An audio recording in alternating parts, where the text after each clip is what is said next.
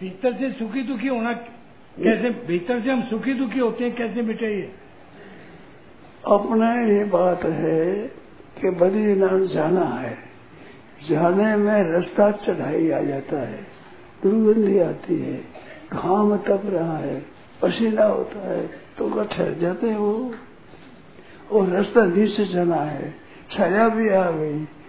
जंगल में पुष्प खिले हुए सुगंध भी आ रही है तो क्या वहाँ ठहरेगा?